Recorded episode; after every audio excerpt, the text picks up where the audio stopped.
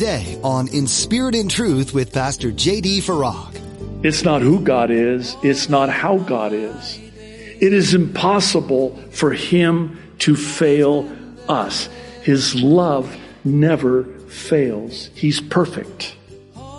That's in whom we are placing our hope. And I got to tell you, in these last days, and I know this is something the Lord's been ministering to me as of late, and it's huge. I cannot put my hope in anything or anyone but the Lord. You're listening to In Spirit and Truth, the radio ministry of Pastor J.D. Farag of Calvary Chapel, Kaneohe. Pastor J.D. is currently teaching through the book of Hebrews. Throughout our lives, we put our faith in a lot of people who end up proving to us don't deserve it. For years, we can spend time with someone and not know who they really are. But today, Pastor JD reminds us that God is exactly who he says he is. He cannot lie because he is truth. Put your hope in the one whose very nature is love. Now, be sure to stay with us after today's message to hear how you can get your own copy of today's broadcast. Subscribe to the In Spirit and Truth podcast or download the In Spirit and Truth iPhone or Android mobile app. But for now, here's Pastor JD in the book of Hebrews chapter 10 with today's edition of In Spirit and Truth. Now, I'll, I'll use an example from the mainland. My first church and the staff that I hired, uh, there was uh, one in particular staff member that I'm not so sure. you know, I didn't really have that. So I would entrust them and hope that they would be found faithful in that which I had entrusted them to do, put my hope in them to do it, to follow through and do it, only to find out that they didn't do it. And so I, I it kind of shook me because now I cannot entrust that person with that because I don't have that hope in them. Are you connecting some dots here? Now let's transpose and superimpose that onto the God in whom we profess, the one in whom we put our hope in. He is perfect. He is faithful. It's not that He won't fail us, it's that He can't. Let me say that again, the same thing in a different way. He just can't. It's not who God is. It's not how God is. It is impossible for Him to fail us. His love never fails. He's perfect. That's in whom we are placing our hope. And I got to tell you, in these last days, and I know this is something the Lord's been ministering to me as of late, and it's huge.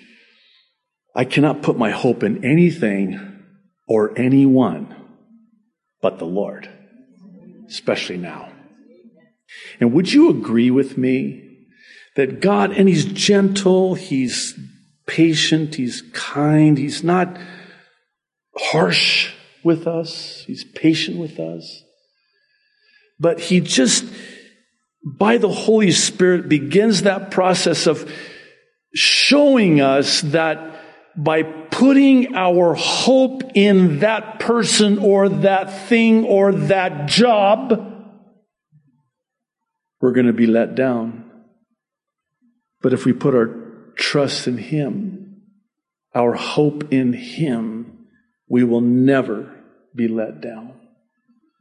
I think God has been loosening our ever tightening grip on this world, not our home, the things of this world. Those things that we looked to and hoped in are, now, well, they're, I mean, how's that working out for you right now? It's the Lord and the Lord alone in whom we hope. Well, this sort of ties in with the second one, and this should be the, uh, let me say it this way, the result, for lack of a better word, It's in verse 24, and it's that of spurring one another toward love and good deeds. This should be the result, the effect of unswervingly putting our hope in Jesus and Jesus alone. And the offspring of that, the product of that, if you prefer, is that it will have this effect of spurring one another on toward love. Love. Huh. We need love. There's a lot of hate out there right now, right? Would you agree that the enemy has succeeded in large measure in getting everyone to hate everyone? Man, turn that TV off. No, I mean, seriously, I, I, I have it on, but I have it on mute. I, I, I rarely take it. just pray for me because I mean, I have them on the news channels, just, you know, keeping my finger on the pulse of what's going on. But, but then uh, there's, there's times when I'm thinking, man, if I take that off me, oh, by the way, I also disabled the closed captioning because that was even worse because I'm reading, I'm going, do you realize that what they're showing you on that television screen and on that computer screen it's all geared to get you to hate them. You realize that, right? And I mean, and it's working. It's working.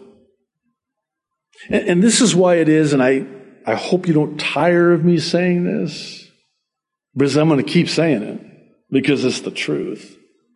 It doesn't matter Democrat, Republican, right, left, black, white.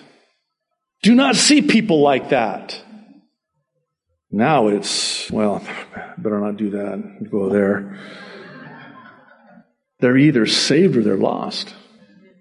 That's the only thing that matters in the end. I don't care what color their skin is. I hope you don't because, well, your pastor and your assistant pastor well, I'm just going to leave it at that, but I like how one said it. It's not a skin issue, it's a sin issue. There's something here that I need to point out because it's not so easily seen at first read. Notice the writer of Hebrews says, consider how. You know what that means? That means you got to put some thought into it. Not just thought, but thoughtfulness. In other words, think of ways that you can spur one another on to love and good deeds. It's going to take some thought. It's going to take being thoughtful. You need to put some effort into this. Consider, hey, how can I spur them on? Man, oh, our flesh chafes against that. I don't want to spur them on toward love. I want to criticize them. I want to judge them. I want to gossip about them, not spur them on toward love. And here's what that looks like, by the way. And I'm not talking about you, by the way. You guys are, I'm talking about other carnal Christians in other churches. But you know how it is. It's kind of like, hey, did you hear about so and so? Or how about this one? This one's so subtle. How are they doing? By the way, I have a really good answer. When somebody comes to you and starts wanting to start something like that, you know, wait, did, you hear what? And the proverb says that gossip is like a tasty morsel. You know, it's kind of like, oh, what's the juice? What's the tea? What's the dirt? Right? Come on, don't look at me like that. You know what I'm talking about. So here's the answer. Someone comes up to you and says, How are they doing? Oh, you're so spiritual and not worthy, right? Here's the answer. I don't know. Why don't you go ask them? oh, we're not going to do that. You know, spirit's willing, flesh is weak. That's why we're to mortify the deeds of the flesh. I tell you, that flesh rears its ugly head. Let me say it like this before we move on to the last one. You know, the day in which we are living is not forgiving of that anymore. We're living at a time where, hey, uh, this is no time for that. This is the time to be spurring one another on to be encouraging one another, to move them, consider, creatively come up with and consider and put some thought into it, ways that you can just move them towards love. Because they're really hurting, by the way. Oh, they won't tell you. You know why they won't tell you? Because they're afraid that you're going to think, wow, where's your faith? Here's an example. yeah, here's an example. I'm, I'm going to use myself as an example. I'm the poster child for this. So, you know, I've, I've been very open with you about my uh, struggle in the area of worry. I'm a really good worrier. You know, I have a PhD in worry. I'm walking in victory, but it's still a struggle. Anxiety and worry. And I mean, if you could read my inbox, don't. You don't want to read my inbox, but so many comments about, you're a pastor. You shouldn't worry. Worry's a sin. I'm like, whoa, I'm not worthy then. oh, you without sin. Perhaps you should cast the first stone. Maybe that's why pastors in particular are not as transparent as they should be. Never think that when you look at me, well, first of all, I know you don't because you can't. You, you look at me and you go, wow, God's amazing because it's not Him. Look at Him. and that's a good thing. That's a compliment, by the way. but never look at me like, wow, man, He's got it all together. I hope I don't talk down to you, do I? Oh, please, if I have, forgive me. I'm just a sinner telling another sinner about the Savior. I'm no high and mighty, you know. And I, I don't like the title pastor because of what it's become. You know, in the scriptures, a pastor is an under shepherd doulos, uh, Paul would say, a bondservant, a slave. I'm a slave.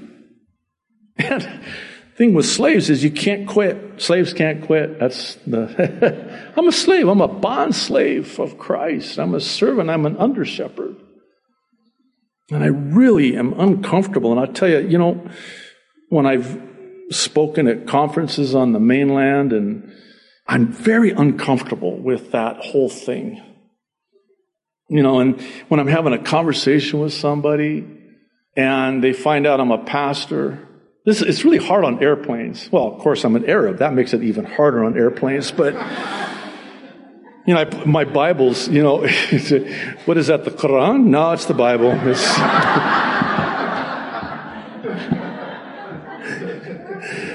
so I just use my phone now, of course. Because they'll say, "Hey, what do you do for a living?" And I'm like, "I'm a pastor." It's not because I'm ashamed. It's because I don't like the connotation because, oh, you're the clergy. What should I call you, Reverend Farag? No! Reverend? Don't ever call me that. Pastor is shepherd. Shepherd the flock of God. But it requires this thoughtfulness. Let me ask you this question. Have you ever just stopped and considered concerning that brother or that sister in Christ? How can I just lift them up? You know, I tell you, sometimes just a kind word, just a, a hug, a pat on the back, man. Hey, I get something like I'm good for a month. I might even get two months out of it. Just a simple, thoughtful gesture. That's what the writer of Hebrews is saying. And wouldn't you agree that if there was ever a time to spur one another towards love and good deeds. That time is now like never before. Well, it ties into the last one, and it's in verse 25, and some of your translations render it gathering. I think that it's better understood as assembling, and I'll explain why in a moment. But the writer of Hebrews is saying, don't stop assembling together. As apparently some there at that time were doing and had made a habit of it. These Hebrew Christians, they, they stopped going to church and assembling together. Not gathering. Gathering's different than an assembly. And here's why. I'm going to use my watch. I haven't done it for a while, so if you've seen this illustration before, you're just going to have to deal with it. Okay. It's a Timex. Takes a licking and keeps on ticking. No, it is actually a Timex. 39.95 Timex. Okay. Got a watch right here, right? I'm going to put it right there on the pulpit, on top of my Bible. And if I had all of the parts to this watch just kind of gathered together, it's of no use. It's not functioning. Well, they're gathered, they're not assembled. You see where I'm going? The writer of Hebrews is saying, don't forsake assembling together. So all of the parts of the body of believers are assembled and they're functioning. That's what a healthy body functions like. We're different parts of the same body of Christ, and when we're assembled together, well, here's, here's an example. Paul talks about it in his epistles. I, I really believe Paul had a sense of humor. Um, if you really read the epistles, uh, he had to. I think he had to have a sense of humor. But he's talking about, you know, the different parts of the body that kind of fancy themselves as being more important than other parts. You know, like the hand, you know, shouldn't, or the eye, you know, shouldn't say, man, I, I wish I was a hand, or, you know, the, armpit. wish I wasn't the armpit in the body of Christ. I wish I was a hand. Every part is extremely important. So I'm, I'm uh, and I should never do this. I should never have tools in my hands because that's dangerous and I, I can do a lot of damage. So I got a hammer and I got a nail and I'm trying to hammer a nail. I can never do that right. I, I love you that have that uh, skill. I don't. Um, but I'm hammering that nail and I hit my thumb. Now, what does my body do? Ooh! The whole body comes to the aid of the thumb. It's going to be okay. It's good. I talk to it. The other hand kind of, you know, rubs it. It's okay. It's going to be okay. Oh, but that hurt. I know it's going to be okay. Oh, it's cut. Let me get you a band aid. The whole body puts the band aid on the part that's hurting and injured. That's being assembled together. We're all different parts of the body. Great illustration. I'll end with this, and then we'll talk about water baptism. But uh, it was many years ago, um, Pastor Chuck Smith, before he went home to be with the Lord, was at a, a conference, and I wasn't at this particular conference, but I heard about it, and it just really made all the sense in the world to me. So there was an accident, an automobile accident. And apparently somebody had, you know how when those lights go yellow, you speed up, you're supposed to slow down. I do. I'm a law abiding citizen. So apparently the light went yellow and the driver sped up, and then there was a collision and an accident there at the intersection. So Pastor Chuck drew upon this uh, as an illustration. He said, You know, when the police showed up, their concern was to see whose fault it was. You know, who broke the law? Who ran the red light? Who's in the wrong? Who's in the wrong? That's the policeman. But then the paramedics show up. They're there to minister to the wounds of the injured. Here was his point. We got way too many policemen in the body of Christ and not enough paramedics. Somebody's bleeding, hurting, struggling. We're pointing the finger of blame. Well, that's what you get. You made your bed, now lie in it. Wow, where's the love? That's not love. And that's not Jesus either. Hey, they're a part of the body. That thumb just got bashed in, and you want to know whose fault it is? It's the hammer's fault. I knew it, that hammer. Hey, why don't you uh, minister to the wound? And aren't we all hurting, wounded people?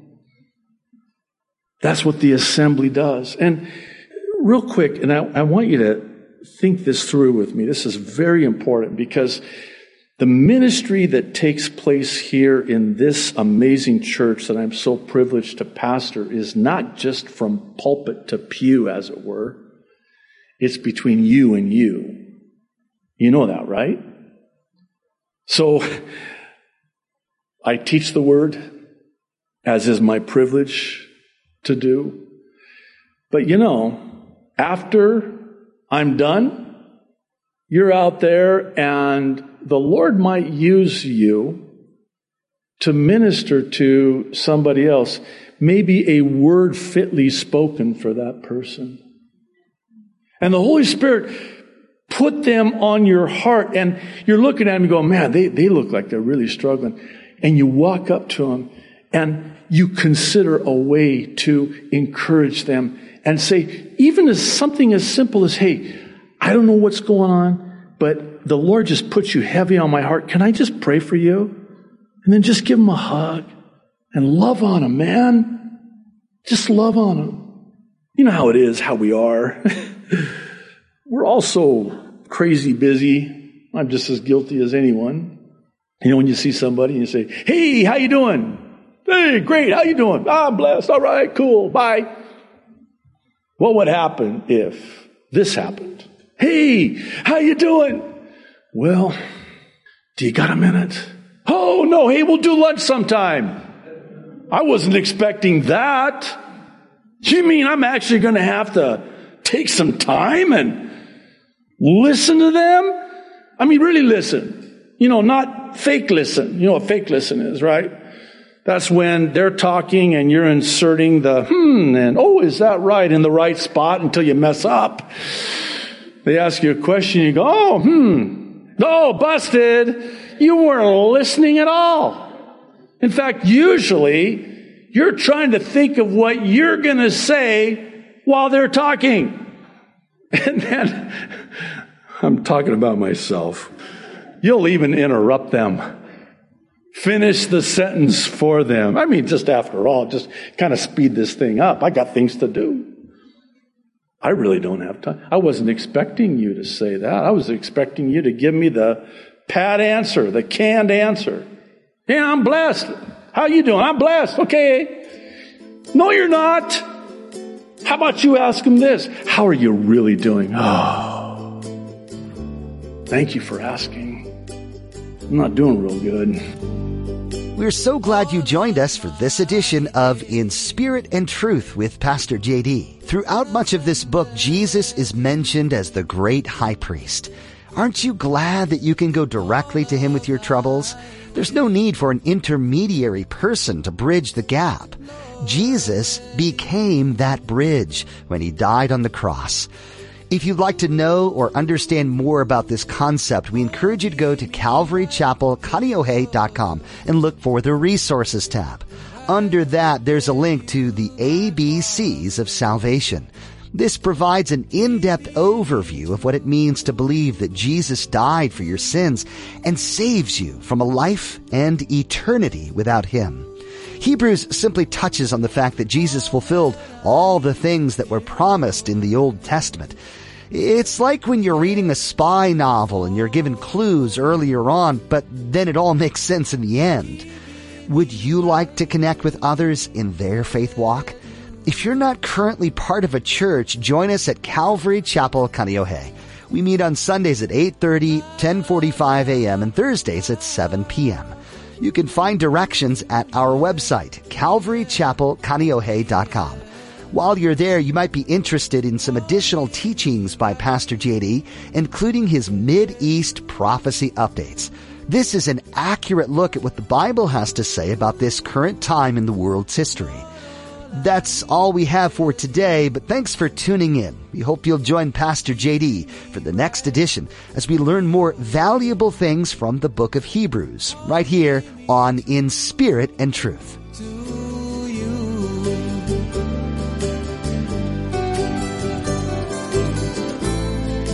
la la la